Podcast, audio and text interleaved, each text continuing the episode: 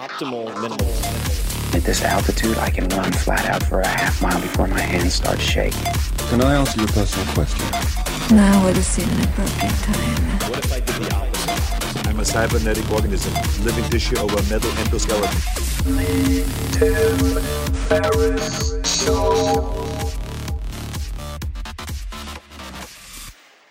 This episode is brought to you by Ring. Ring's mission is to make neighborhoods safer. You might already know about their smart video doorbells and cameras that protect millions of people everywhere. Ring helps you to stay connected to your home from anywhere in the world. Very important for me, given how much I travel and bounce around. So, if there's a package delivery or a surprise visitor, good or bad, you'll get an alert and be able to see, hear, and speak to whoever is at your door, all from your phone. I've personally used Ring for years now. I've known about Ring from day one, actually, and tried early prototypes and throughout. So I've been a user for a long time. It catches and records all the regular stuff, like deliveries and so on, but it's also saved my ass quite a few times catching weirdos and weird things. So Ring is key to my peace of mind. And as a listener of the Tim Ferriss Show, you have a special offer on a Ring welcome kit available right now at ring.com slash Tim, T-I-M. The kit includes a video doorbell and a Chime Pro, which are just what you need to start building a ring of security around your home today. So check it out. Go to ring.com slash Tim to take advantage of this offer today or just to learn a little bit more. Check out the details at ring.com slash Tim. This offer is for U.S. residents only. This episode is brought to you by Helix Sleep. Last year, I focused on dramatically improving a few things. Surprise, surprise. Most notably, the quality of my sleep, which seems to affect just about everything. This led me to revisit you name it my daily routine, morning routine, exercise, diet, all the way to what I slept on. And I ended up getting all new beds here in Austin, Texas, including mattresses from Helix Sleep. Helix has built a sleep quiz that takes two minutes to complete, and they use the answers to match your body type and sleep preferences to the perfect mattress. Whether you're a side sleeper, hot sleeper, cold sleeper, or you like plush, you like firm, with Helix, there's no more guessing or confusion. Just go to helixsleep.com forward slash Tim take their two minute sleep quiz and they'll match you to a mattress that will give you the best sleep of your life. That is their promise. For couples, Helix can even split the mattress down the middle, providing individual support needs and feel preferences for each side. They have a 10 year warranty and you can test drive your mattress for 100 nights risk free. Right now, Helix is offering up to $125 off of all mattress orders. So check it out. Get up to 125 off at helixsleep.com forward slash Tim. That's helixsleep.com forward slash Tim for $125 off your mattress order. Take a look, helixsleep.com forward slash Tim. Well, hello, boys and girls, ladies and germs. This is Tim Ferriss. Welcome to another episode of The Tim Ferriss Show, where it is my job to sit down with world class performers of all different types, and this is going to be a different one, to tease out the mental models, favorite books, and so on that you can test and apply in your own life. This episode features the amazing Marcela Ot'alora, O T apostrophe A L O R A. You might not recognize that name, but you'll get her bio after this intro and understand exactly why I so wanted to sit down with her. This interview was recorded live at the Psychedelic Science Summit here in Austin, Texas, which you can learn more about at psychedelicscience.org. It was organized by MAPS, all caps, M A P S, standing for the Multidisciplinary Association for Psychedelic Studies, and featured presentations from founder of MAPS, Rick Doblin, mycologist Paul Stamets, addiction expert Dr. Carl Hart, and many, many more. You can learn more about MAPS and their training for aspiring psychedelic therapists. That is above ground legal psychedelic therapists at maps.org forward slash training. Also, we compiled extensive resources for this episode, and to make them easily accessible, links to everything, further reading, next possible steps, etc., you can go to tim.blog slash therapist, and it will take you straight to where you want to go. So tim.blog forward slash therapist will take you directly to the blog post for this podcast episode.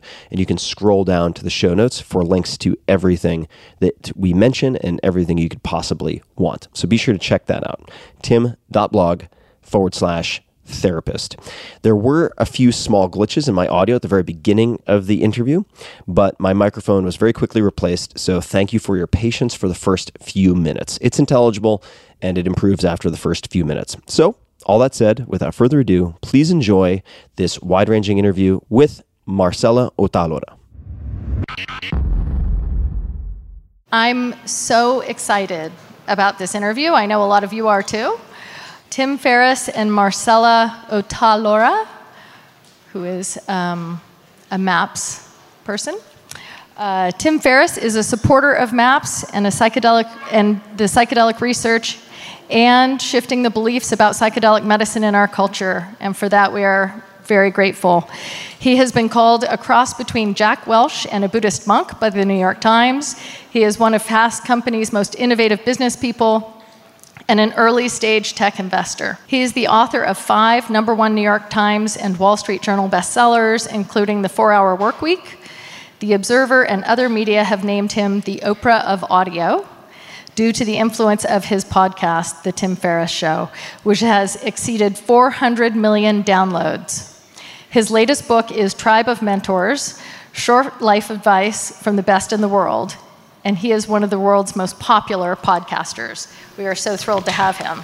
Marcela is a psychotherapist and an installation artist. Her interest and focus on trauma has led her to understand the healing process as an intimate reconnection with one's essence through love, integrity, acceptance, and honoring of the human spirit. In addition to working with trauma and PTSD, she has dedicated her professional life to teaching and research. She uses art as a vehicle for deepening the relationship to self, others, and the natural world. Marcela worked as a co therapist in MAP's very first government regulated MDMA assisted psychotherapy study in Madrid, Spain.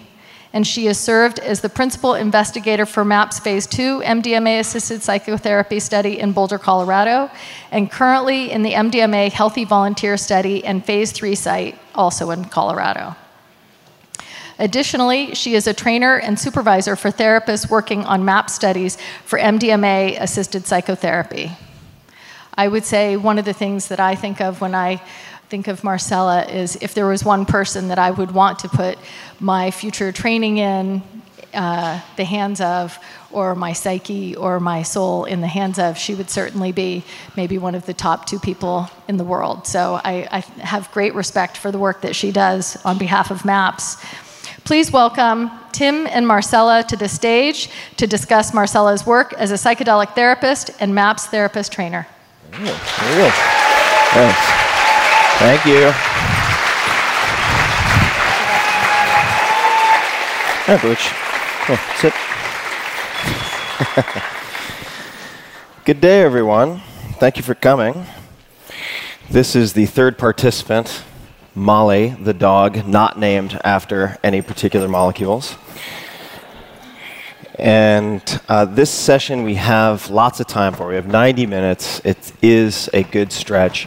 We may not go that long.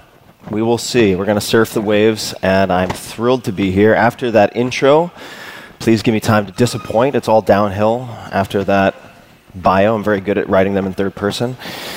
And uh, I really just want to jump in. Molly, you're going to sit at sentry duty? Here, come on, down. a little less sphinx for this topic, I think, is a good idea. And uh, Marcel, I think we could, we could just start at the beginning. If you could tell us a little bit about where you're from, where you grew up, just to give us a little bit of context.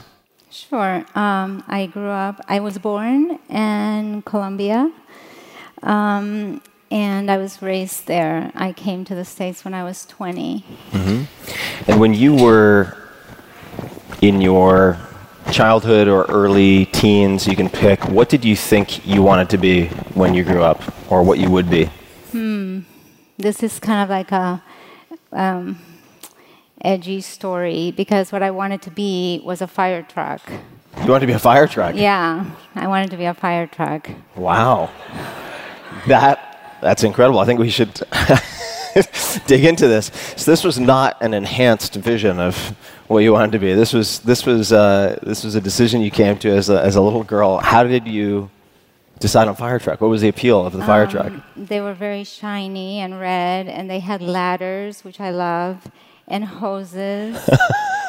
and um, All true. usually like dogs Yeah. were part of the team and you could and it was just like you could you could literally block a road. Like you had that much power. Like you could just block a road. And uh, and you know what was interesting is that a lot of people when i told them that they would say do you mean a fire person? I said no a fire truck. And everybody thought it was either like oh poor thing you know like oh my god. Or um, like I hope somebody tells her or something like that. But, but um, my mother worked at the mental health uh, hospital, and I used to love going there and playing cards with um, all the inmates. It was something that I really, um, where I felt safe actually. And so there was this man, his nickname was Fosforito, which means uh, little match. He was a pyromaniac. And um, he asked me what I wanted to be when I grew up. And I told him. And he was the first person ever who said, Wow, do you mean like one of those red fire trucks? it, was, it was fabulous. Fosforito got it. He Yes. totally got it. Why did you feel safe in that environment? Why did you feel comfortable in that environment in the hospital? Well, And how um, old were you roughly? When I decided to be a fire? No, when you when you were playing cards with Fosforito. Ah, yeah, I um, I started maybe when I was around twelve, and I um, it's kind of like what I asked for my birthday every year to go spend um, time there and um, play cards and talk to people, and um, I think it was where I felt seen. Um, I think I was I came you know I grew up in a country where civil war started when I was born practically and um, it wasn't safe and I saw a lot of things happen because of um, the war on drugs and just the danger of the city where I grew up and um, my family of origin wasn't safe. Um, there was a lot of abuse and so it was like I could be with people who didn't care about that. Yeah. There's a, I suppose, a purity uh, in a way, Yeah. like an insulation. Yeah. So the the feeling seen, I think, will probably be a perhaps a theme that carries through uh, the conversation. But if we flash forward, where did interest in psychedelic therapy or exposure to that begin? How did you end up finding your way to that subject or path? So I um, I ran away from home when I was 17 and ended up in the streets. And so I was homeless for a while, which was probably one of the hardest experiences. Um, I ended up with like the wrong crowd after that and um, spent a year in a really abusive situation. And then I decided to kind of like find a way to escape. So, so my escape was to come to the United States. I had been here uh, when I was 12, and I loved it. It was one of those experiences where, you know, like when you when you have all these expectations of a place and you think, oh, it's going to look like this or it's going to be like this, and it never quite matches. Well, it matched. And um, it was when reading Dick and Jane books. You're too young for it. No, I remember Dick and Jane. It was like Dick and Jane and Spot. Yeah. I just it made me want to come to the states. They had like back doors where you didn't have to lock it, and they had canned um, cookie jars, and it was great. And so it just matched the town that I ended up in. Um, Where were you? Where in the I U.S.? I was in Boston, Boston. for a little while, uh, outside of Boston. So I really wanted to come back, and I came back. It was really hard. I was alone, didn't have money, didn't, you know, had this little scholarship to go to college, and um, so I started I think part of it was that I thought if I left, the traumas would go away. Like that I somehow would surpass it. And if I could forget about it, it would be gone. And so I think that was my, my thinking. And of course, that doesn't happen. Um, and I lived six years with a lot, very restricted life, didn't really talk to people. It was just really uh, difficult, and my world was pretty small. And then um, I had never done any kind of drug ever. Uh, I had not even smoked pot.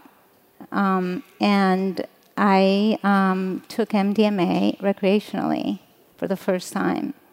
And what it did was it brought back everything. And it was, I wasn't ready for that.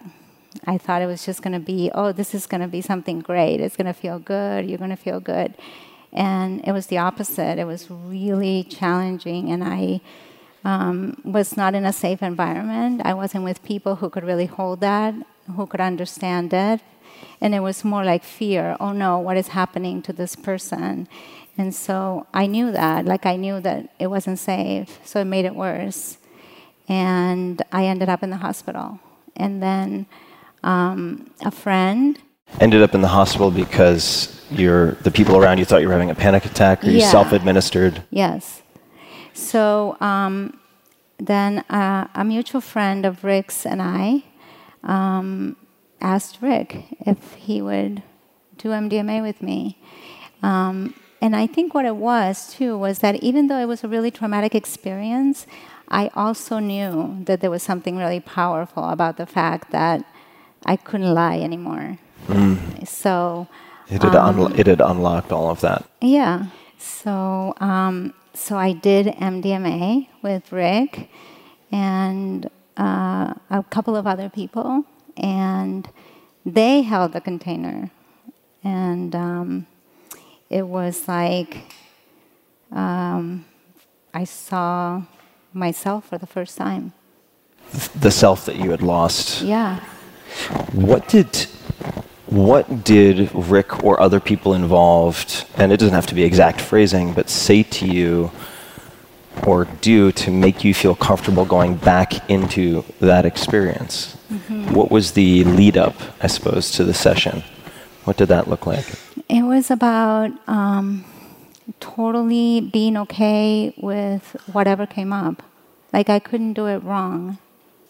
You know? And I think, you know, you said that to me in the green room. You're like, you can't do this wrong. And it was just like so helpful of um, it's okay to be you, right? Yeah. It's okay to be who you are. And so I felt that. And, um, and it was like, wow, there's this person that has rights. Um, I felt like all my rights had been taken away. So I had rights for the first time in my life. Like I had an inkling of it that I had rights and that I mattered and that there was somebody in there that actually didn't have trauma somewhere in there. So you have this experience. What happens in the days and weeks after that experience? That's a good question. Um, I think I did it three times, maybe two, within the course of a month or two. Um, I was very fortunate because I was able to stay in Rick's house, so I, it was sort of like a secluded place for me to be before I had to return to my life. And um, I was able. I read a lot. I wrote a lot, and I read, and I tried to capture what had happened sort of like this idea of a lack of self consciousness that had happened. And I think up to that point, my self consciousness was all about fear and not belonging. And here was like, wow, like there is this like lack of self consciousness. Like it's it's okay. It's okay if you cry. It's okay if you laugh. It's okay. And I think that um, Rick provided that too. Like I could be alone. I could dance around. I could eat. I could not eat. I could just be. So it allowed me to just begin a process of um, of understanding what was going on. And I think some of what was going on was that I looked at, that for the first time, I could look at it. I wasn't looking at trying to make sense of the trauma. I was, my symptoms were completely appropriate for what had happened in my life. It wasn't crazy, it was completely appropriate. And I, um, you know, it gave me freedom. It gave me freedom to explore some other things and to think, like, wow, maybe I do have a say in how I live my life. And, um, and I started, you know, um, I started trying like little things of testing that while I was in those in those days afterwards. So I started this uh, a day without learning. Like I wanted a whole day without learning anything. Could I do that? And a day where I said no to everything. So testing this ability to have some say about my life. So that was what it was like. The you know the days after that. What did the space look like, or the journey, I suppose, from that personal experience to wanting to be more involved as a facilitator or a therapist? Mm-hmm. Um, I think because of my own suffering and having um, had quite a bit of therapy before then, um, I, I did have therapy before uh, that experience. Um, and it just didn't work that much. It wasn't very helpful. Um, I had a diagnosis of schizophrenia. That was like the first diagnosis I had. And I think it was, you know, that I realized that so many people could not understand trauma, could not understand like the symptoms of trauma.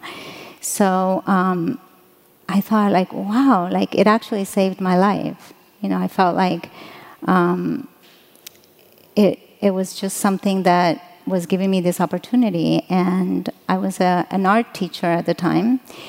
And I just thought, like, I really want to do this. I want to do this for other people. I want to be able to um, help other people. Um, Rick started MAPS a couple of years after that. So he and I did our work the year before MDMA was criminalized. in 1984, I was 25, 26. Um, and so I thought we're really far away from that. Like I, I couldn't imagine that it would ever happen that you could be that there was a potential of being a psychedelic psychotherapist. But I was determined that I wanted to work towards that. And it took me a few years. I went to graduate school for art and taught some more, and then went back to school so that I could become a psychotherapist and be ready. you're, you're paddling for the wave early. Uh, and you've done so much good work and helped so many people. Who are some of the influences outside, or what are some of the influences outside of Rick who have shaped how you've approached becoming the therapist you are today? Mm-hmm. Mm, Claudio Naranjo, who died recently, um, he was definitely I, I was I resonated a lot with the way he did the work, and so he was one of my heroes, and um, I I tend to look for. Um, books and writings, not through psychotherapy so much. I read those sometimes, but they feel like work. And so I think a lot of the inspiration comes from Arhuaco Indians in the mountains of Colombia, the way that they approach life through psychedelics and their healing, the way they heal. Um, so their stories are very powerful to me. I lived um, very close to them for a year before I came to the States. Um, and I read a lot about artists. So there's different artists that have written about how to be an artist. And I think what it is is that they're very genuine and they talk about themselves in a way of um, this is where I come from, this is the struggles that I've had as an artist, this is where I go. And, um, and so it's so informative to do this work, I think. Um, Agnes Martin is one of my favorite artists, and she wrote extensively about how she came to her work. And she was very private an introvert. I tend to be the same way. Um, so there was a lot of things that resonated with me about her, and you know, she had this idea that about perfection that was really beautiful. Like she said, you know, perfection doesn't exist in the world, but the reason why we're so attached to it is because we can imagine it. And so those kinds of information are really great for when you work with somebody with trauma. So I, I would say that that has influenced me the most. And for those people who are here or listening who don't recognize Claudio's name, uh, there's a fantastic book. It's either The Healing Journey or A Healing Journey uh, about much of his work, which is very well written. I mean, the introduction alone is worth the price of admission with the book. And on the, I'd never thought of it quite this way before, but as you're talking about art, uh, it, it really made me think. I've been taking art classes for the last few months. All right. What and kind? mostly uh, drawing, charcoal, working with uh, pastels, different types of uh, di- different types of tools, with the ultimate goal of getting to at least as a next step, painting and working with color. But the point that was made to me over and over again by my teacher is, in effect, you're not learning to draw, you're learning to see. You have to learn to see Yes. first, and you need to draw what you see and not what you know Yes. because you might look at a chair and then look down at your paper and draw your concept of a chair, but you've stopped seeing. And I can see how that could apply to listening and hearing and really translate to a lot of the work that you do. And if we look at your beginnings, there really wasn't an established path to become what you wanted to become, or at least I would imagine not. There were resources, but very scattered, uh, and certainly scattered resources also exist today. But things have, have changed quite a lot, and things are developing very quickly. For people who are listening, and this has been a, a challenge for me to decipher as well, because I, I have many in my audience, many friends who come to me and ask the question of uh, how to become a psychedelic therapist. And I don't have a really straightforward answer for them. And I know it's, it's a, a sort of a process that is, is evolving, but as it stands right now, if someone listening is interested in becoming a psycho, a, I was going to say a psychotherapist, a psychedelic therapist of some type, uh, how would you suggest they think about it? And I suppose there are at least two buckets. You have people who are starting from scratch in the sense that they don't have any of the credentials or academic qualifications that might help. And then you have the folks who maybe are already on second base and just have to kind of round the corner. Uh, but if someone were starting from scratch, because we're looking forward, we're recording this in, in late 2019, hopefully in the next few years, at least MDMA, hopefully also psilocybin, will have completed successful phase three trials and been reclassified, meaning the legal status will have changed to enable some degree of prescription. Uh, for people who want to start preparing for that, where do they start? What do they need to know? Um, I think the first part is do your work, do your own work. Really um, understand um, who you are, how your experiences have shaped you, how comfortable you feel with your own suffering.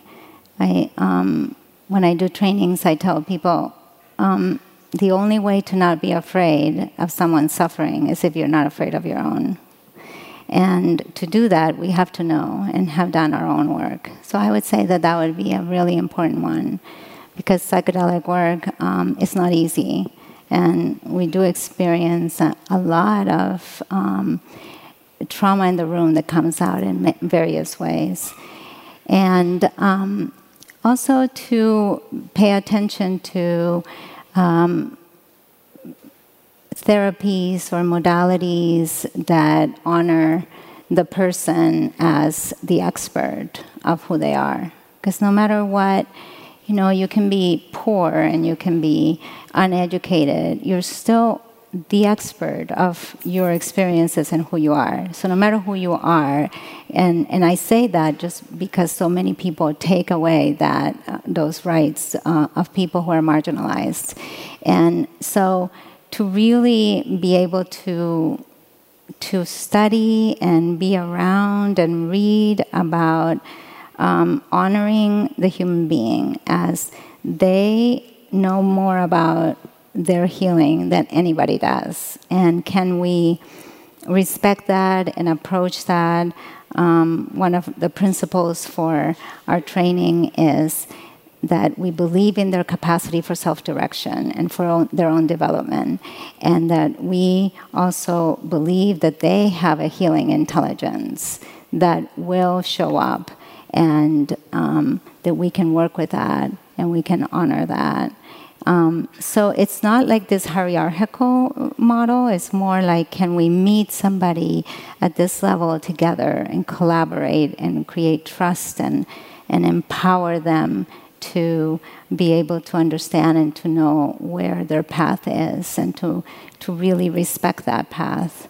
Um, and to feel that our, our own experience of ourself, that there is room our reality makes room for the reality of another human being.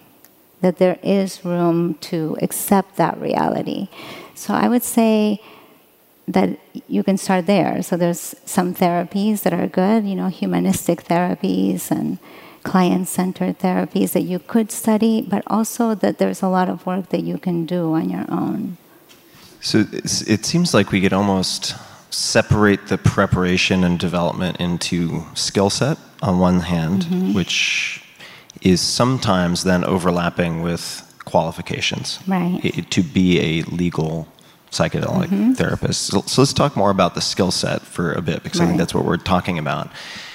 Uh, there are certain modalities, and I've had the, the good fortune to sit through some trainings mm-hmm. through MAPS, even though I am effectively auditing. I'm not currently preparing to be a, a, a, psychotherapist, but I really wanted to get a better understanding of the training that exists because um, one of the big questions for me is how do we ensure a an acceptable level of quality as the number of therapists is scaled through different training approaches and it's time sensitive right so i sat in in the training and just to underscore a few things that you said, uh, the protocol seems to really take as a, a, base assumption that there's a lot of self directed healing, that there's some type of inner healing intelligence. And I remember sitting in the training, and in this case, it was with uh, Michael and Annie Mithoefer, and Michael said,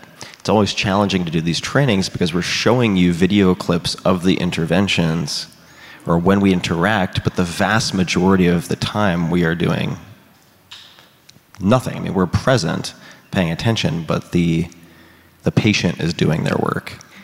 And uh, I, I took a lot of notes in the process of sitting through multiple days of of learning. And I remember one thing that stuck out, which was from the founder of IFS, and I always mispronounce. Is it internal family systems? Yes and I can't remember the gentleman's name, but there's this acronym. Dick Schwartz. What was his Dick name? Dick Schwartz. And it's a, it seems to be a really valuable framework for some therapists, and people can look into this uh, on their own. But he has he had an acronym, WAIT, for therapists to remember, and it stands for Why Am I Talking? Yes. Which I thought was just genius. and uh, are there any other uh, modalities that you think are particularly helpful and translate well into the MDMA assisted psychotherapy?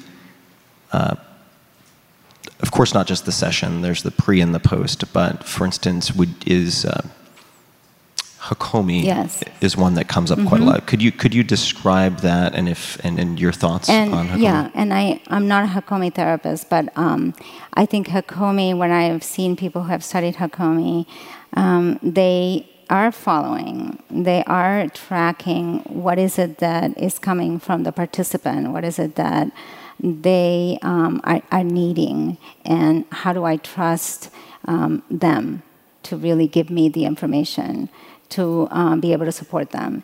So I think Hakomi is one of them. Internal family systems is too, um, mostly because in in all, I, I see it every single time that in especially in MDMA sessions that parts come out.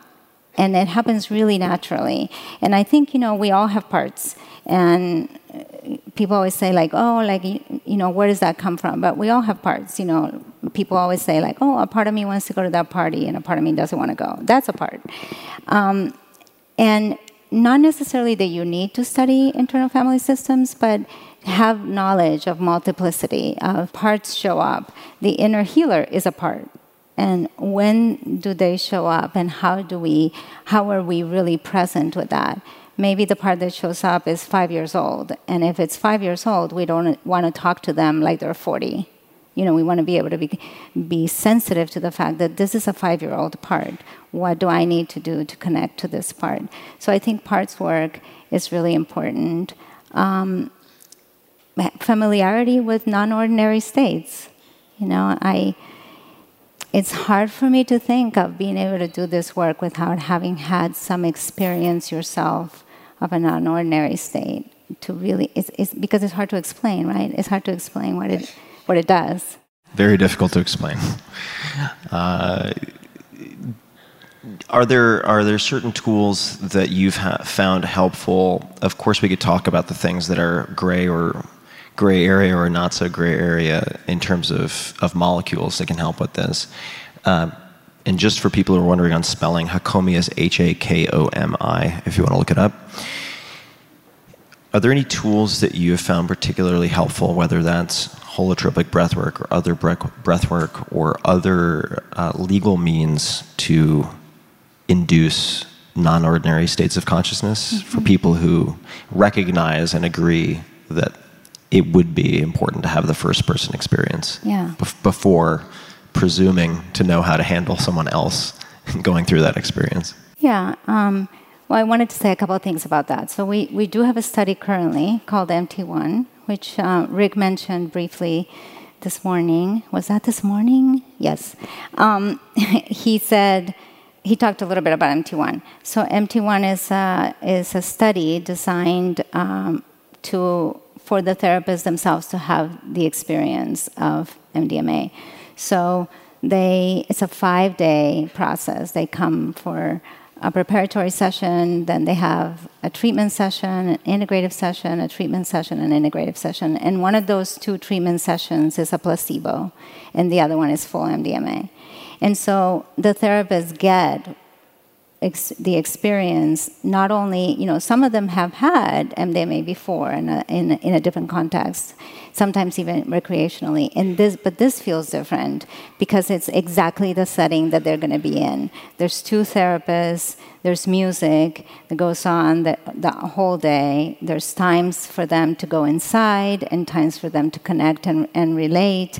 And so it's. It, so many of them have said this has this has really solidified my training. Now I really do feel ready to go and do it. So that's great. And we have a, the the other part of that MT2, which is what we want to continue when we do trainings with people to give them, and that's an it's in the FDA right now. It's in negotiations with the FDA for that study. So I think that is great, and I hope we can, you know, we are able to continue that work. Um, but holotropic breath work is one way to really get into uh, a non-ordinary state, some in a way that is um, legal. Ketamine is another way, you know, like if, ketamine work um, does create that. I think meditation does that. Sometimes certain yoga does that as well. So it's like really being able to say, what is it? Um, what does this actually feel like when my ego is not the most important part? When I, when I'm starting to connect to, uh, kind of like it, yeah, I studied transpersonal, so it's uh, this idea of that we are in relationship to our, our non-ordinary states that it, that it is beyond the ego and how can we go there? So to have that experience i think it's really really important. And participants ask you know they always say have you done this? You know, and they, there's just a sense of calm for them when you say, yes, I have. What are the, at, as things stand right now, legal checkbox or qualification checkbox uh, checkboxes needed if one wants to be a psychedelic therapist a few years from now or five years from now?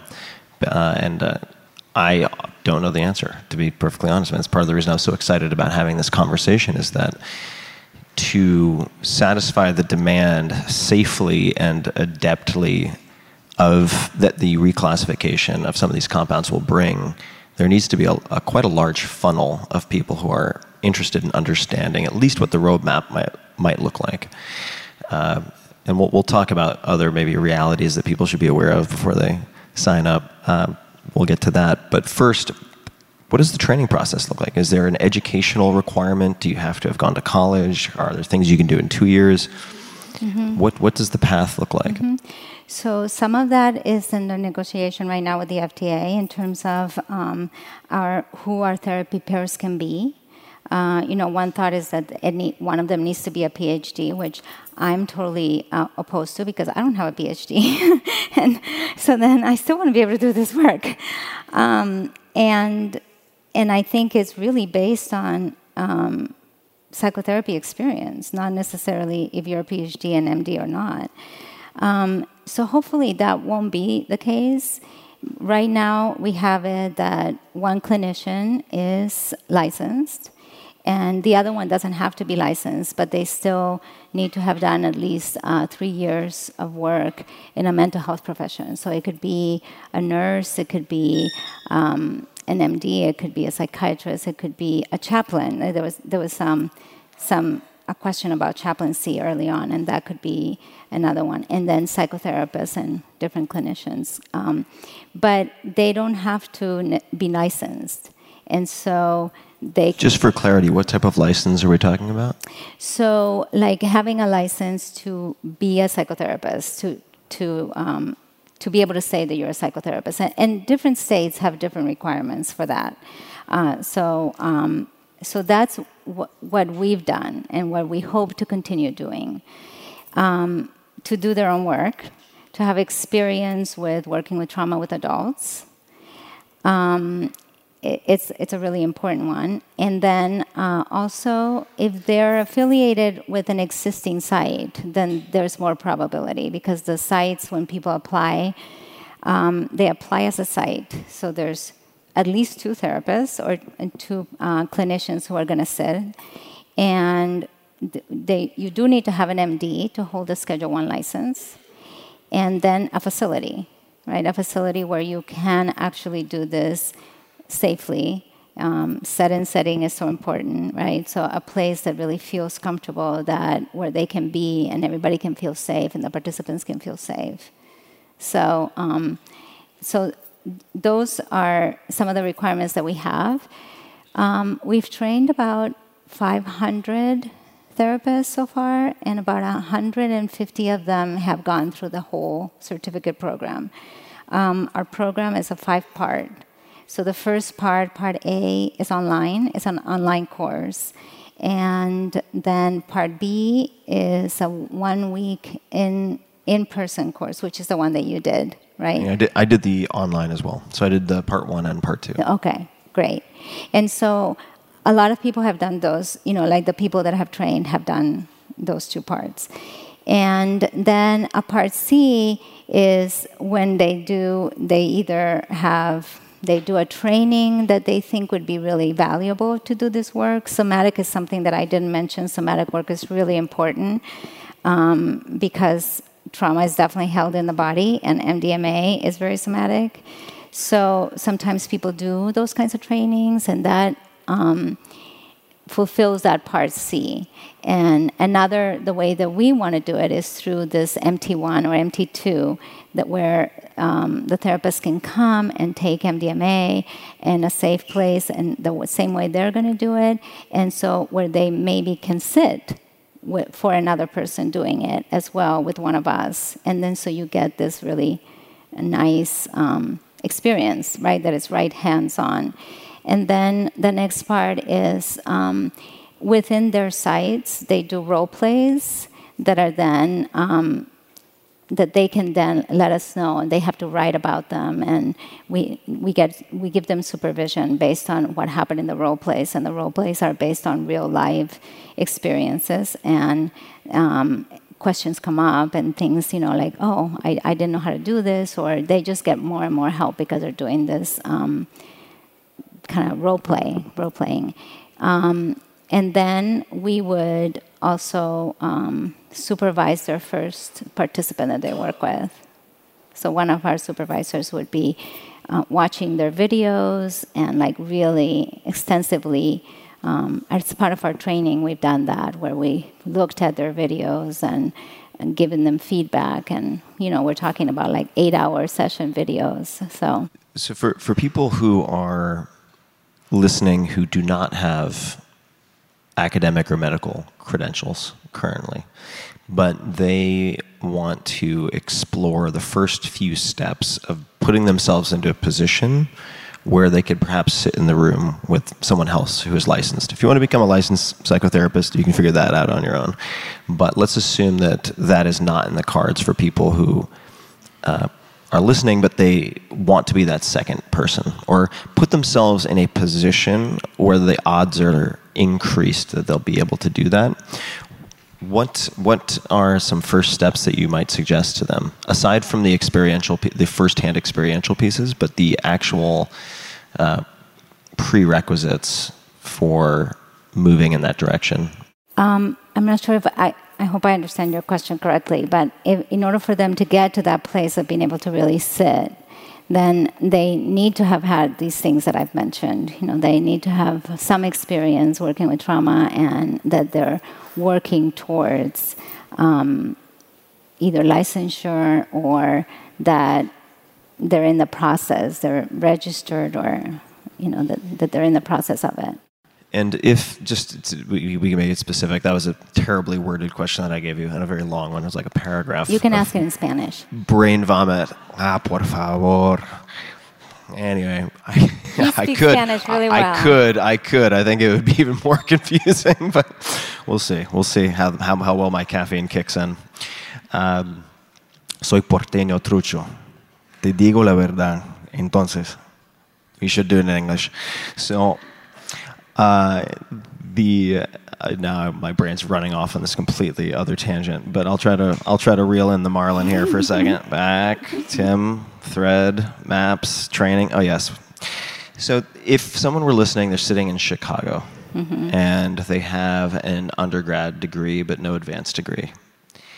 Uh, would you suggest they go to the MAPS website first to gain the experience that you're talking about? What are some of the less intimidating experiences that people could test for a week or two or three? Are there any uh, particular suggestions that you might have? I see what you're saying. Um, you know, they we don't have any of the scheduled trainings for next year yet, but we will by the end of this year. So I would suggest, and I'll and I'll put some at the end uh, at the end of the session. I'll have the website, the website's up, to apply for the newsletter, and then to to get information and to keep getting updates about when the trainings are and what is required and what are the changes that have happened. But there's also a space where there's other people from different parts of the country and the world that really want to get a site together or are really interested in this work too. And so we've had people that even though we don't know when it's going to get approved, we don't know those um, those things yet. People still want the training, and they want to connect with each other. So they get together, and they. Um, I've heard people like meeting once a month and then they go through the protocol and they go through the treatment manual and they start talking with each other and saying like what would it take for me to do this and feel comfortable? Like I'm going to do preliminary work until um, I can get into a training or until it becomes, you know, something I can do in the future. So there's a lot of things to do in the meantime in community, in connection with other people who are wanting the same thing. And since we have those things online, you know, we have our protocols online, we have our treatment manual online, and so they can do a lot of work to begin with. Yeah.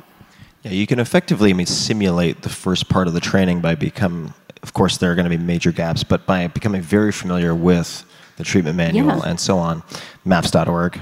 Everybody here probably knows that URL, but people listening might not. The, the conversation brings up some memories that I have of gathering some firsthand experience of my own by volunteering with Zendo. Mm-hmm. And I bring this up because uh, Liana, who's part of the team here at MAPS, ha- had mentioned to me that perhaps one question people should ask themselves before asking, Do I want to be a psychedelic therapist? is Do I want to be a therapist? And that psychedelics have this very sexy sheen. Yes. It puts a very nice paint job on that Corvette of a therapy job that you might not have taken otherwise. But volunteering at Zendo, and for people who don't know, is, um, and I know the, the tagline has changed, so forgive me if I screw this up, but it's uh, uh, peer based harm reduction in, in effect. And what that means is people go through trainings at a place where uh, it is likely that some attendees to, say, a festival or Burning Man will have uh, what they would consider a bad trip. Uh, and you're then trained to hold space and sit with that person. Yeah. And I recommend this to anyone in part because it highlights just how unsexy it can be. If that makes sense, right? Because people think like, yeah, I'm gonna sit there and I'm gonna walk them through their trauma and like heal their soul and like demons be gone. I'm gonna be this awesome shaman. It's gonna be great. And then you're like, no, actually, they just vomited on your, on your pants, and uh, you need to go get some napkins because they snotted all over your like back of your hand, and then they're asleep, and you're just sitting there for six hours because they're asleep. Like, yeah, that's also the job. And I remember sitting there at Zendo's, kind of hilarious. I was sitting there because I did a lot of shifts. I basically the only reason I went to these festivals was to do as many shifts as possible. So unlike me, and. Um, I remember this guy next to me had a, he pulled out his like contraband laminated page that he had with all of his, his like secret techniques that he was going to use in his session, like completely outside of the protocol. And then his person was just like, I don't want to listen to your words, and like went to sleep. And this guy was like, but my art, my art. And I was like, oh, this doesn't bode very Yeah. well for this guy. Uh, so, uh, uh, what are some other maybe just realities that people should be aware of if they think they want to commit to doing this? I'm so glad you mentioned Zendo because I've from so many people I've heard, people that we've trained, I've heard this is where I got my best training um, because it's in this in the moment and you need to be present for that. You don't know what they took. So it's even you know it, it the safety piece is not the same as if you know like this is mdma you took it an hour and a half ago in this setting.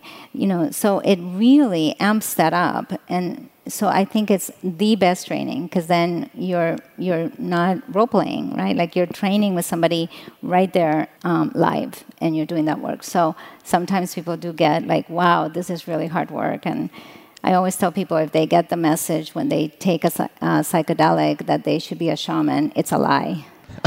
Yeah, and pro tip if, if you meet anyone who's running around calling themselves a shaman, probably also a fair indicator that they're not anything near being a shaman. That's a whole separate diatribe.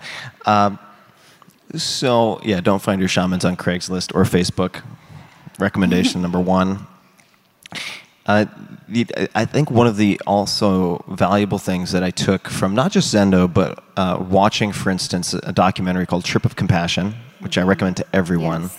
Everyone considering becoming a psychedelic therapist or psychotherapist uh, utilizing MDMA as, a, as, an, as, as an assisting molecule should watch Trip of Compassion because it makes the case, at least for me, very strongly with lots of session footage that uh, if you're not willing to sit for someone with what we might consider the classic psychedelics, LSD, psilocybin, etc. Of course, I'm not recommending doing anything in an illegal setting, but if you're not willing to do that, you probably shouldn't sit.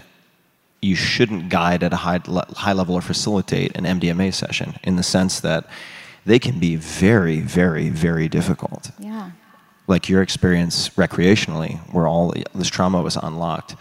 And to be good in that setting really requires proper training and a high degree of sensitivity.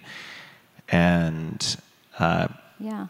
It can be really hard. I mean, you can have someone who, let's say, was ab- abused by their father, and suddenly they project that onto you as the male in the dyad. And you need to have, hopefully, some type of training or experience that enables you to handle that in a way that doesn't create more damage. Yeah, yeah. I, I think, you know, I've I've heard it many times when people say like, "Oh, I want to become um, MDMA therapist," and um, I worry about people practicing outside their. Um, their competency because they think, oh, the medicine will carry it, will carry the session. And I've seen the harm caused by that many times. Um, I've had a lot of referrals into my own private practice where people had a really traumatic experience on a psychedelic because their sitter, somebody who was sitting for them, could not hold that space and um, it just created more harm. And so to really be aware of that, that uh, being in a non-ordinary state, being in a vulnerable state, you want you, you're going to pick up on that and want to know that you're with people that can hold that and that can um, and that can be there for you. And I think that that movie is so great that we have that exp- that we have that access to to to show what people can do. Yeah. Yeah, also showcases some uh, very gifted therapists. Uh, yes. Yeah, some very gifted, Ido and Karen and other people, very, very gifted therapists, and it shows you how how tough it can be. Uh, in a way, I would even argue that, say, in my Zendo experience, you know, this guy came, came in. Fortunately, in this one case, we knew what he'd taken, which was 400 micrograms of LSD, which, for those who don't know, is a healthy dose, uh, or maybe use a different adjective. It's a dose, capital D, and uh, he was losing his mind, swinging at people. So I ended up with him in the crisis tent for eight hours. And um, it was fine, and it was actually, in a way, I think, easier th- flailing and swinging and trying to hit you aside than MDMA because he was just on like a 45 second loop talking about Seinfeld and like Chia Pets. It was just like Seinfeld, Chia Pet, blah, blah, blah, blah. And then it would just like repeat every whatever, 47 seconds. And you're like, all right, this guy's just on rerun. Fine. Like, sit him down. Don't let him run into anything. But with the MDMA experience, there, there really is a trade craft that uh, is, is I, I don't think I'll, I'll do justice by trying to emphasize how technical it can be, uh, which is one piece of the puzzle, right? And then there's that sensitivity that you talked about and that awareness that really comes from uh, probably some degree of hardwiring, but then spending time in that environment. Yeah. And if, if the patient senses that you are uneasy, which they will, then uh, it, it changes the entire dynamic. What are, what are other things besides people practicing outside of their competency, right? Sort of bunny slope skiers who are like, "Oh, I can do a black diamond. Besides those people, what other things uh, concern you? What other worries do you have looking forward as things continue to become more popular and more people hope to become involved in some capacity? Yeah, I think uh, you know changing. Uh, our model is our model. It doesn't necessarily mean that it's like the best model, right? And people. You mean the MAPS model? Right, the MAPS model. Um, and people might do something else, and it might be fine. You know, um, I think uh, one thing that concerns me is the cost. So we're really looking into that and thinking about what is this going to be that we can actually that this can be cost effective. How are we going to treat marginalized people? How are we going to not leave people behind? Um, what is it going to take? You know, and and so I think there is room to change the model for that and how do we do it safely do we have some group sessions do we have somewhere it's practitioners who are mm, training but they are like students and so maybe they don't cost as much if they're um, working under somebody who is uh, trained and has more experience and what are some of the things that can be done without losing the integrity of the whole program. And uh, so I think you know that is a concern, but it's also a concern if if somebody takes that and changes it completely in a way that maybe it's not safe anymore. You know, so there's a concern about what what can happen there, but.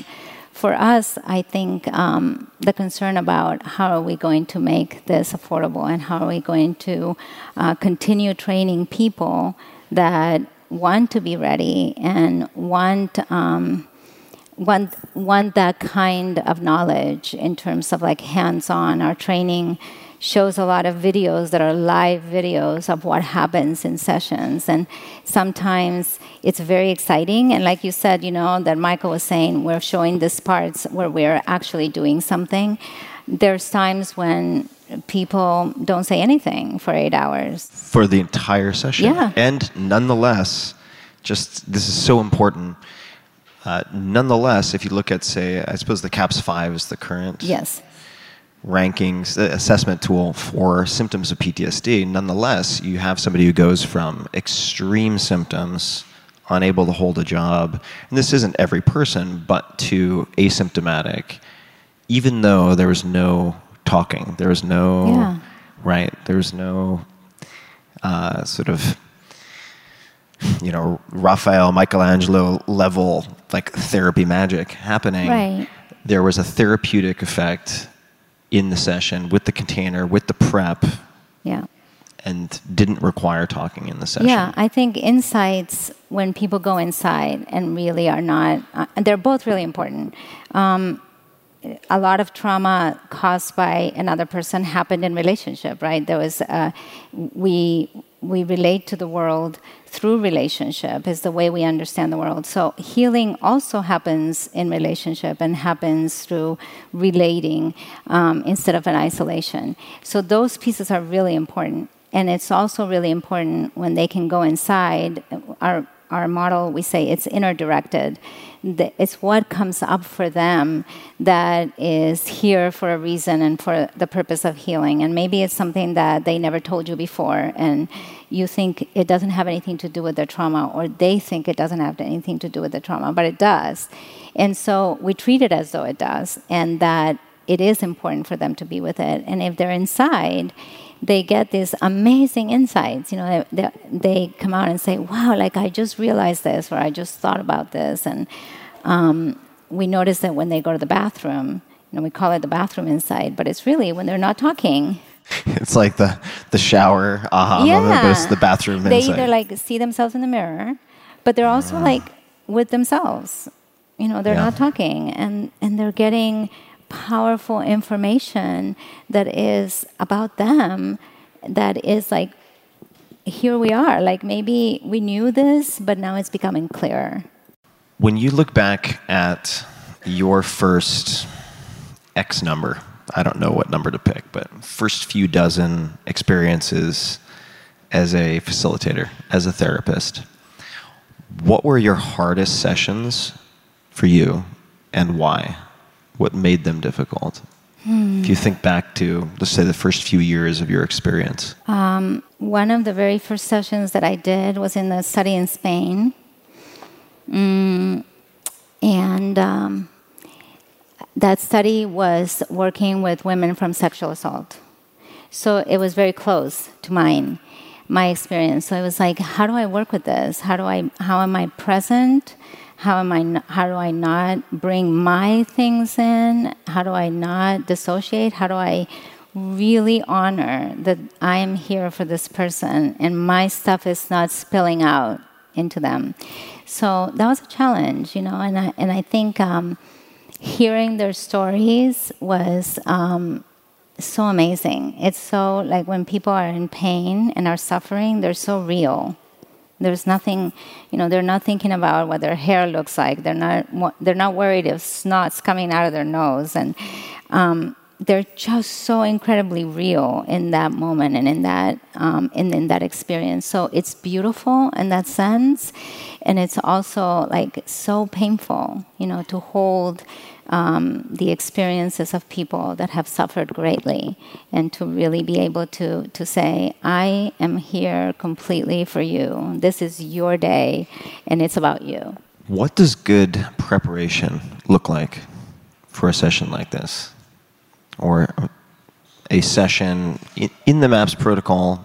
We, we could certainly talk about it within that context, but in your mind, what are the the hallmarks or the characteristics of good preparation mm-hmm. for someone who has never used MDMA before, who's going into their first MDMA assisted psychotherapy session as a patient? What is, how do you work with them to prepare well? Oh, okay. How do, what do we do to prepare them? Yeah. Um, That's what I should have asked. Yeah. So, uh, so we do three preparatory sessions, and during those sessions, it's to for them to get to be more comfortable with the therapy team and for them for us to also know like how do they how do they cope with their experience what are the things that they have been able to what got them here in, in relationship to the fact that they have all this trauma. How is it that they actually got here? And what are their skills? What are they using? So to be really curious about them. There's skills like uh, coping mechanisms. Co- their coping mechanisms. What are the stigmas that follow them that then uh, creates this place of I see them as a certain person because they have these stigmas attached to them. And how do I take that away and really see this person in front of me? What is their vision, even if they don't know what it is? What do I imagine that their vision is? So it's a really a time to get to know them fully as an individual, as a person, and then to answer their questions and to try to bring as much comfort as possible to explain everything that can be explained. This is where you're going to lay down. You can bring a pillow, you can bring your own stuff, you know. We're going to is it okay if we light a candle? We're going to have flowers. This is what we can do. These are the options. We listen to music. You can say you don't want to hear the music. It's it's up to you. These are the things that you don't have a choice about. People with PTSD were not given choices. Choices were taken away. So it's really important to give choice as much as we possibly can. And there's some things that we don't have a choice about because this is research. And so one of them is once they take it, they can't leave the room for eight hours. And how are we going to work with that if you do want to leave the room? Because it's not about you hiding that, but it's about us working with that. How can we work together if you feel like you just want to run away?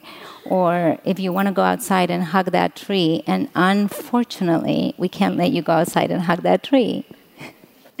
Just imagining that in the, the summary table at the end of the research report, like number of trees hugged on average three and a half standard deviation.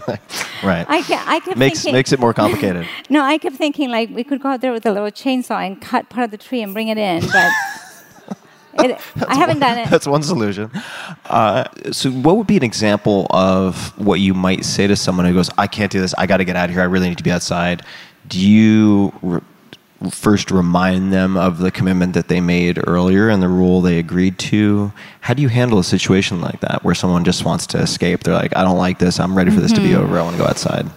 Mm, How do you handle that? Not really remind them of the commitment. I mean, at some point, maybe you do need to say, well, you know, we're, we're not going to be able to leave, but we're really here with you in this process of you feeling what you're feeling, your legs wanting to move and wanting to run, and where you know, can I hold your hand? Can I sit beside you? Can we stay with this experience? It will pass. This experience will pass. What can we do in the meantime? Um, what are some of their coping strategies if they really get to a place where they feel like, oh, I need to breathe? Can we breathe into that experience and just really be with it and know that it is going to shift and that we're right, we're right here with you? So it's about, it's totally okay. And it usually leads to uh, a profound experience of wanting to have run away before, right? It's like a connection to this piece of, oh, it was then that I wanted to run away, not so much now. I'm going to keep teasing on this thread because you're so good at this, and the, the specifics, I think, really help to paint a picture of what a session might look like. What do you do if someone, or what might you do or say if someone gets very judgmental about themselves? Like, oh, I fucking hate when I die. God, this is so stupid. I always fucking bad. And then becomes very judgmental about themselves as a whole or a part. I, know, oh, I hate that part of myself who's da da da something they've they've really shut down and judged. What might you say to someone who's going through a period of expressing so, that? one part of uh, our model and the way that we train is to say it's not never to get rid of anything. It's like alchemy. You don't you don't get rid of it. You transmute it right? That it, it, gets transmuted. And so it's not about getting rid of anything at all, even that part of you that is judgmental. So it's not like, mm, at least, like I wouldn't say, oh, but you know, you don't have to judge yourself or anything. It's just like, this is the part that is here now, this judgmental part, and being really curious about that part. And why is there like wow like this part is existing here right now how has it helped you survive how have you um, worked around it. Let's explore why it's here and what it's bringing up in your body and what it's making you feel in this very moment. This is why you're so much better at this than I am. So good. You've done so much good work. Thank you. It's really, it's a big deal. It's a really big deal. And uh, so thrilled to have you on stage to have a chance to talk about this. Uh, what separates, in your mind, if you look back at all the people you've worked with, a good psychedelic therapist, let's focus on MDMA specifically, versus a great wow. psychedelic therapist. Like the, the good people versus the great. Because I feel like you can check a bunch of boxes and kind of get a passing grade, get somebody mm-hmm. out the door safely. And then there's then there's really good, right? Then there's a great therapist, and and I'm not sure I would even necessarily know how to describe what separates those two because I don't have the canvas that you have. I mean, you have such a you have such a perspective on this. So if if you think back on your experiences with different people, are there any any examples you could give of of what makes someone in your mind great or mm-hmm. stories that come to mind? Anything? Well, I think the most that we can offer is ourselves. So I think it, it's when we can enter, I think what makes a psychedelic therapist great is if we can enter into their frame of reference. And in order to enter into somebody's frame of reference, I have to leave my interpretations behind. I have to leave my own story behind.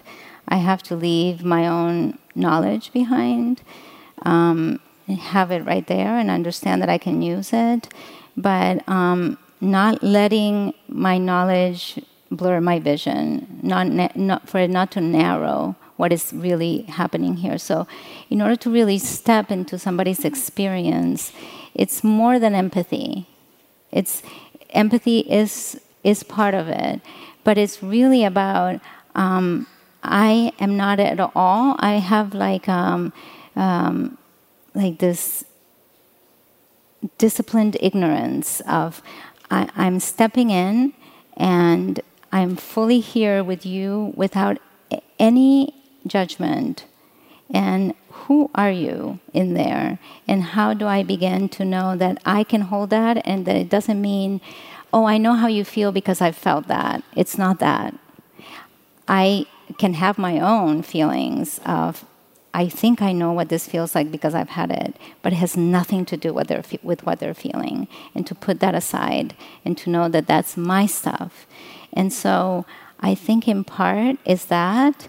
And the other piece is that, which maybe relates to that, is if I don't spill over any of my stuff. Like they, they see me and I, they get me, but they don't have to take care of me. And I can even cry and say, I'm so moved by this, and it's okay.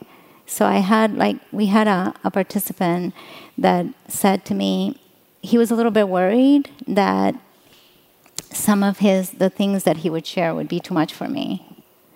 And he said so are you going to I, what are you going to do? What are you going to feel like? What are you going to think of me if i tell you these um, really awful things that happened and war and if i tell you these things about myself like what are you going to do like are you going to be okay like are you going to be able to just be okay and uh, not be faced by that and i thought I might have a really strong feeling about that.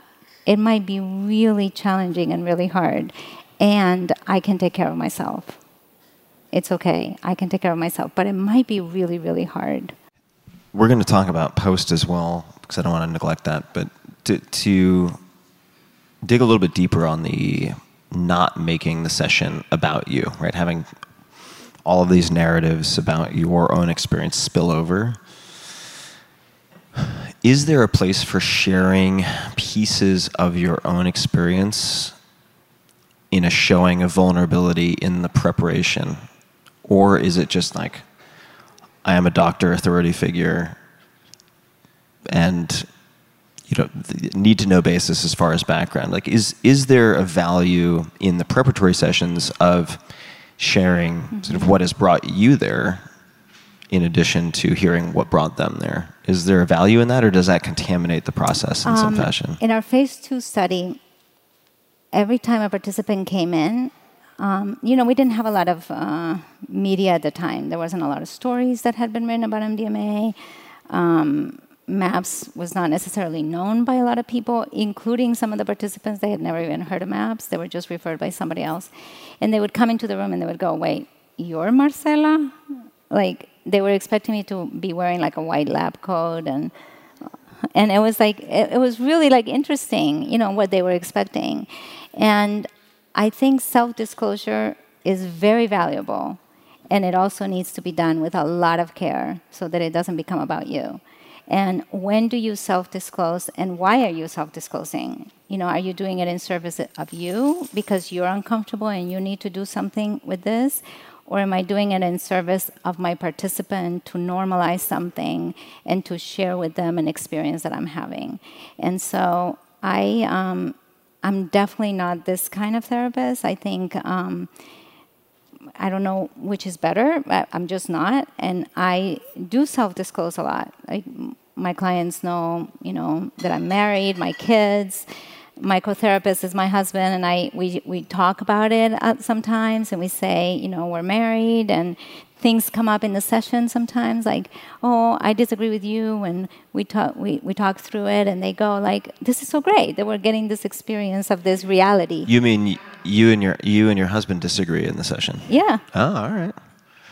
How do you what what are the rules of engagement for that? Well I'm still his boss. Like you know no elbows I'm guessing. Got a box, clean boxing. Uh, yeah, how do you? What would be an example of something you might disagree on? This is really interesting to me. It's on so many levels. This is just like levels upon levels of interesting. Um, I don't remember the specifics, but um, one time um, I said something to the participant. I'm trying to think what it was. Do you remember? No. Um, and I was going in a direction, like I, I didn't think I was going in a direction, but I was, even though like that's what you, what I check myself with. It's like, am I, why am I going in this direction? Like, are they taking me in this direction? And I thought the participant was taking me in this direction, and he thought the participant was taking us in a different direction. And he was able to say, well, I see this a little bit differently. I'm, I'm seeing this differently. And actually, the participant went like, what? And and then we had a conversation about it. And he said his piece, and I said, "Well, I don't, I don't know. Like, I don't know about that. wasn't convinced." Um, and we worked with it and we worked with her. It wasn't like we st- got stuck on it. But later on, um, she was having an interview. Somebody was interviewing her, and she talked about it. And she said, That was so great because it was like seeing these two people who clearly love each other and respect each other disagree and be okay and continue and still support each other and respect each other is something that I never saw growing up. So it's like so valuable for her if it was done in this way that was that was genuine. Yeah, I can definitely see that. Uh, what does the post look like? And if, if, if, if we, just to tag, to put some hours on it, the three preparatory sessions are how long each? 90 Ru- minutes. 90 minutes. All right. So we got 90, 90, 90. And then how many post or integration sessions are there? Three. three, also 90 Yep. minutes each? Okay, so someone else can add that all up. But I just want to say one thing, which is if you are not willing to put that type of prep and post into anyone you sit for, you shouldn't be sitting for anyone. If it's like, oh, it's so much time, well, it's busy, da, da, da, da, look at my, this is a school night, blah, blah. If you have any excuses around it, you shouldn't be sitting for anybody. That's just my perspective It's true. uh, because that's uh, that's that's a hurdle that I think you should at least be able to clear Yeah.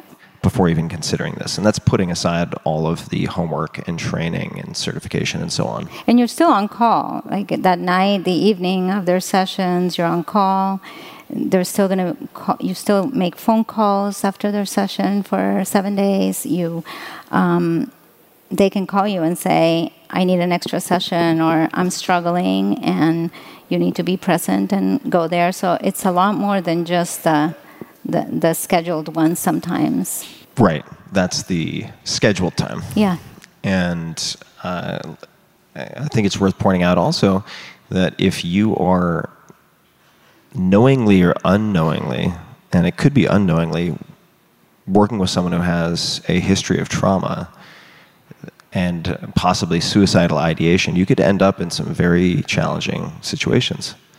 And it is uh, not always the case that people have, say, an MDMA assisted psychotherapy session and then it's just smooth sailing for the next week, right? Most of the time it's not. It's not, right? So could you talk to that because I think it's this is a an aspect of the experience that is is not discussed as often as it should. Mm-hmm. Yeah, and and I do think you know I really appreciate um, stories that are that go out um, that the that the media does about MDMA. And one of the disservices is that a lot of times they hook on these little words like "it healed me" or um, "it was you know I." I- got what I needed and I got cured and so so then people think like it's really easy or that MDMA is like this magic pill that's gonna like really take this trauma away, which is not true. Um, and and a lot of times during training, trainees will say, "Wow, like here's the integrative session after the treatment," and people are suffering and people are really struggling and they can feel a lot of activation and they can even feel like even like sometimes their partners say to us what are you doing to my partner? You know what are you doing? She's in so much pain. He's in so much pain.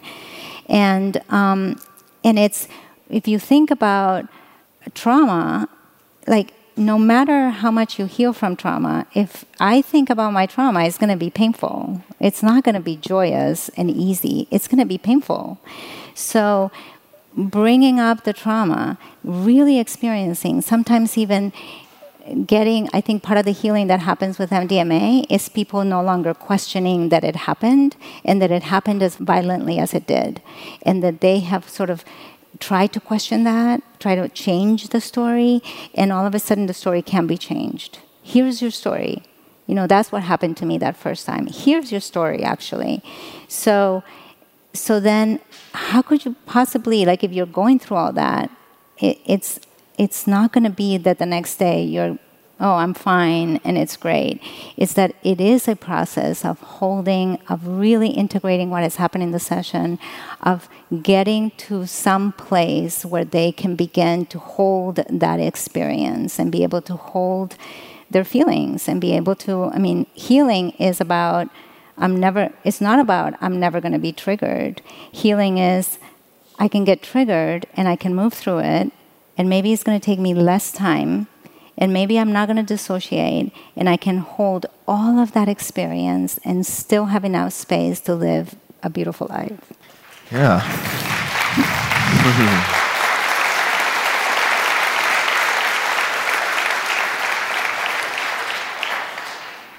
Where can people learn more about the resources that are available, the options that are available for exploring this work? Not necessarily deciding ahead of time that this is what they should do or will do, but to to better educate themselves, to understand what's involved, to learn more. Yeah, you know, Maps has a good um, library, right? Like reading a lot of the books there, but also uh, there's some great articles that have been written that you can look through, that you can see people's experiences. Um, have people have done beautiful work talking about their own experience and have really shared with others about their process. I know a lot of our participants have done that, and you know it's such an honor for them to share uh, of themselves in this really, really vul- from these vulnerable places. So I would say, really. Um, read. Read about experiences that people have had read about researchers writing about it. Um, educate yourself as much as you possibly can about the the treatment that you want to do about being a psychedelic therapist. And even though you know we don't have that now i know ciis the californian institute has a um, has a certificate program for research in psychedelics now and i'm sure that that's going to grow and I get a lot of emails of people asking me, where do I do, where do I go? And um, I explore it a little bit with them of like what interests them. Maybe I think transpersonal psychology is a great way into it. Um, but I also say take a lot of read uh, articles, find out where the people who wrote those articles are from. If you really like those articles, if you feel like, oh, it's like minded people, where are they? Are they, some of them are professors at universities where, oh, I can go and study with them instead of just going to a university where nobody is knowing about it, but yet you want to be a psychedelic therapist. So, where there's other people who are already, uh, you don't have to invent it you're not alone. There's plenty, and there's a lot of support to, to learn and to really, um, you know, there's a new generation coming on, and I feel like they're a little bit in a hurry. And I keep reminding me them like I've done this for 35 years. I've waited 35 years. You can wait. It's okay. You can wait one more year. and since you mentioned uh, transpersonal psychology, I'll, just quote Stan Grof, whose advice at one point to people are like, "What should we do next? What should we do next?" This is recently, and he goes, "Don't fuck it up." Yes. It's it's it's fine to move with purpose. It's generally not a good idea, and certainly not a good idea with these compounds to rush. No. it's not gonna. The movie's not gonna. It's it's not gonna end as a romantic comedy. it's gonna end really poorly if people rush. Yeah, Uh, yeah. And uh, maps people can find at maps.org. yeah. Of course. I think is it up there? Maybe um, maybe Bryce can put it up. Yeah, we'll also, for those people who are listening to this in audio, put all of the links and many additional resources on the website at Right. tim.blog forward slash podcast. So if you go to Yeah. tim.blog forward slash podcast, search Marcela, M A R C L A, probably easier than the last name, then it'll pop right up and, and I will gather resources that can act as starting points. Yeah. Whether that's on the MAPS website, links to studies for those who want to become more familiar with study design, some of the results, the tools that are used for measurement, and so on. There are a lot of very easy ways to get started. Yeah, to have a basic understanding. maps.org um, forward slash training.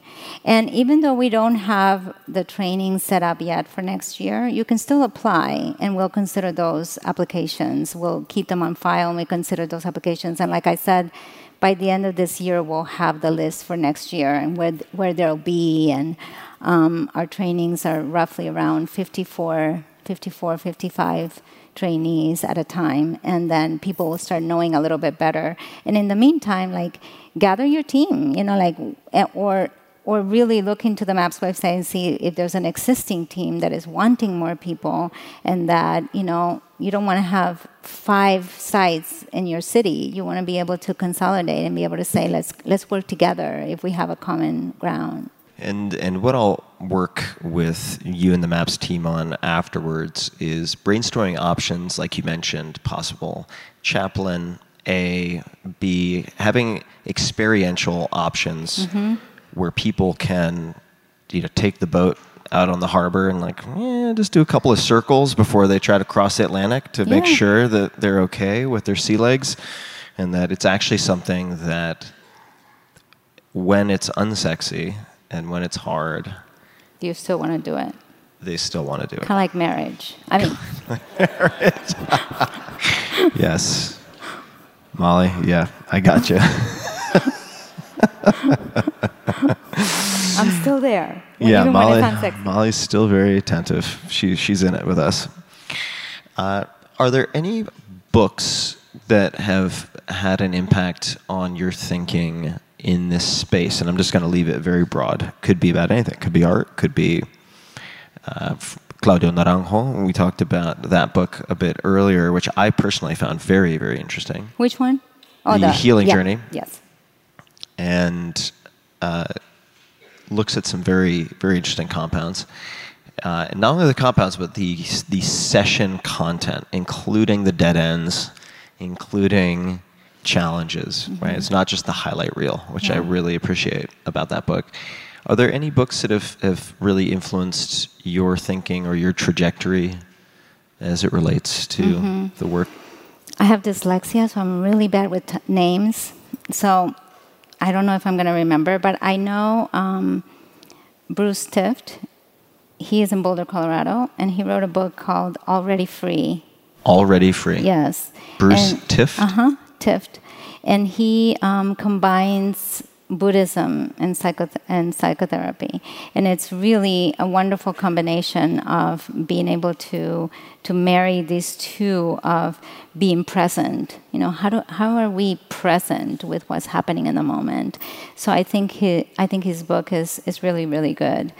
Um, and I'm trying to think in terms of, I mean, I think, you know, I notice every time that that we show, um, we do trainings or we do workshops, we always put up, um, we always put up poetry that really speaks to what we're trying to say. So, like when we're talking talking about the inner healer, we put up poetry about that kind of speaks to that. And I think poetry is so important because it really does actually talk about some of these experiences about about um, doing uh, being inner directed about your inner healer about your compassion about your love about where to come from that. So i think it's it's doing the work. I think Stan Grof's work is amazing and his books are very powerful and so helpful right that we can really refer to um, to some of his modality and what he's done in his trajectory of life i think is incredible.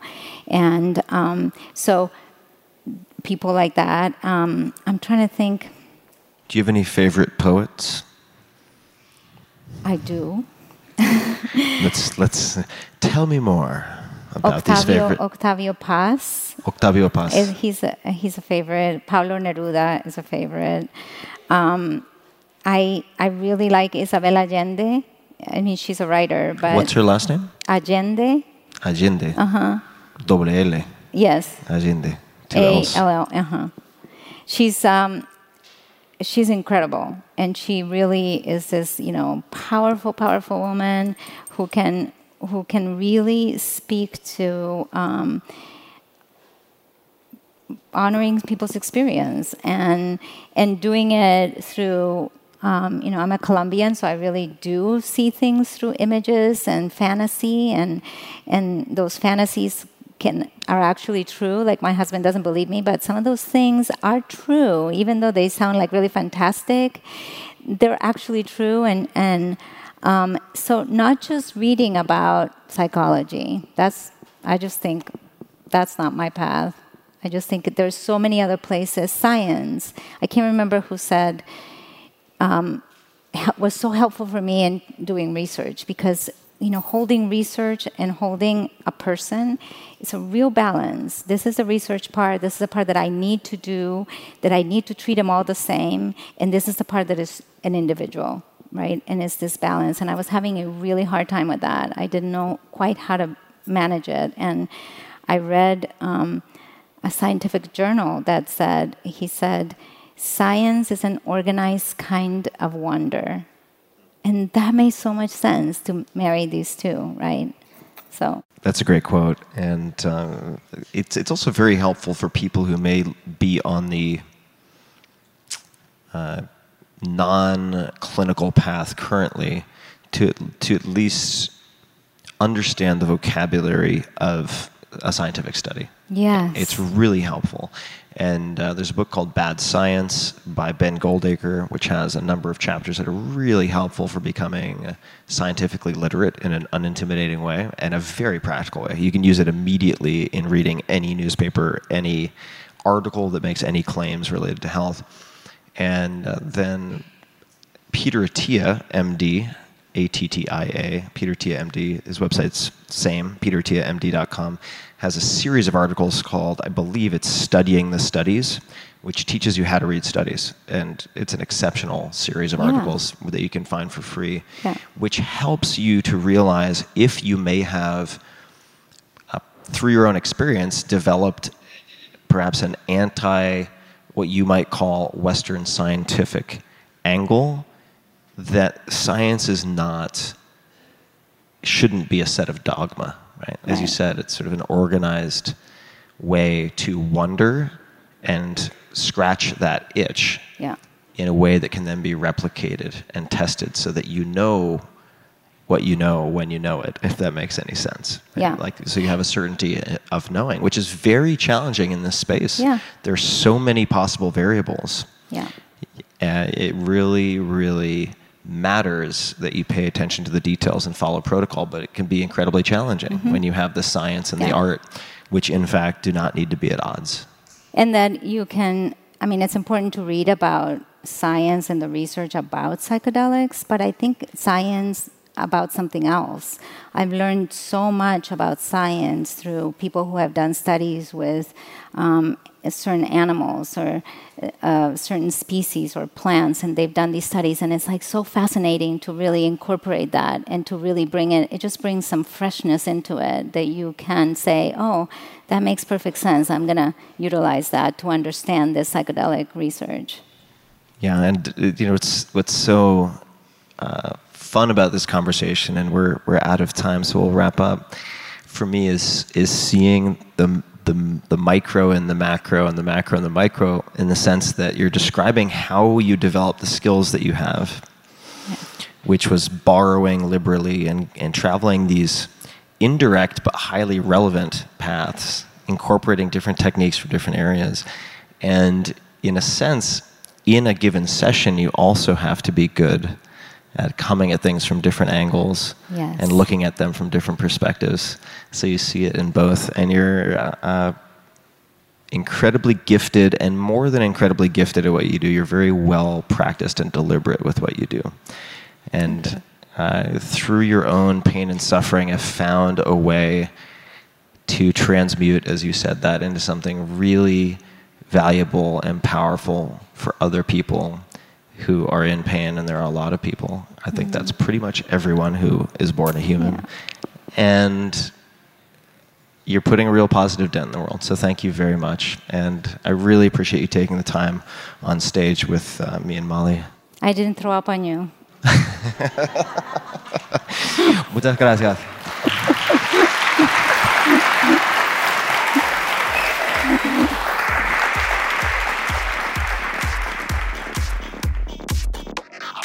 Hey guys, this is Tim again. Just a few more things before you take off. Number one, this is Five Bullet Friday. Do you want to get a short email from me? Would you enjoy getting a short email from me every Friday that provides a little morsel of fun before the weekend? And Five Bullet Friday is a very short email where I share the coolest things I've found or that I've been pondering over the week. That could include favorite new albums that I've discovered, it could include gizmos and gadgets and all sorts of weird shit that I've somehow dug up in the uh, the world of the esoteric as I do. It could include favorite articles that I've read and that I've shared with my close friends, for instance. And it's very short. It's just a little tiny bite of goodness before you head off for the weekend. So if you want to receive that, check it out. Just go to 4hourworkweek.com. That's 4hourworkweek.com, all spelled out, and just drop in your email, and you will get the very next one. And if you sign up, I hope you enjoy it. This episode is brought to you by Helix Sleep. Last year, I focused on dramatically improving a few things. Surprise, surprise. Most notably, the quality of my sleep, which seems to affect just about everything. This led me to revisit, you name it, my daily routine, morning routine, exercise, diet, all the way to what I slept on. And I ended up getting all new beds here in Austin, Texas, including mattresses from Helix Sleep. Helix has built a sleep quiz that takes two minutes to complete, and they use the answers to match your body type and sleep preferences to the perfect mattress. Whether you're a side sleeper, hot sleeper, cold sleeper, or you like plush, you like firm, with Helix, there's no more guessing or confusion. Just go to helixsleep.com forward slash Tim, take their two minute sleep quiz, and they'll match you to a mattress that will give you the best sleep of your life. That is their promise. For couples, Helix can even split the mattress down the middle, providing individual support needs and feel preferences for each side. They have a 10 year warranty, and you can test drive your mattress for 100 nights risk free. Right now, Helix is offering up to $125 off of all mattress orders. So check it out. Get up to 125 off at helixsleep.com forward slash Tim. That's helixsleep.com forward slash Tim for $125 off your mattress order. Take a look, helixsleep.com forward slash Tim. This episode is brought to you by Ring. Ring's mission is to make neighborhoods safer. You might already know about their smart video doorbells and cameras that protect millions of people everywhere. Ring helps you to stay connected to your home from anywhere in the world. Very important for me, given how much I travel and bounce around. So, if there's a package delivery or a surprise visitor, good or bad, you'll get an alert and be able to see, hear, and speak to whoever is at your door, all from your phone. I've personally used Ring for years now. I've known about Ring from day one, actually, and tried early prototypes and throughout. So I've been a user for a long time. It catches and records all the regular stuff, like deliveries and so on, but it's also saved my ass quite a few times catching weirdos and weird things. So, Ring is key to my peace of mind. And as a listener of the Tim Ferriss Show, you have a special offer on a Ring welcome kit available right now at ring.com slash Tim, T-I-M. The kit includes a video doorbell and a Chime Pro, which are just what you need to start building a ring of security around your home today. So check it out. Go to ring.com slash Tim to take advantage of this offer today or just to learn a little bit more. Check out the details at ring.com slash Tim. This offer is for U.S. residents only.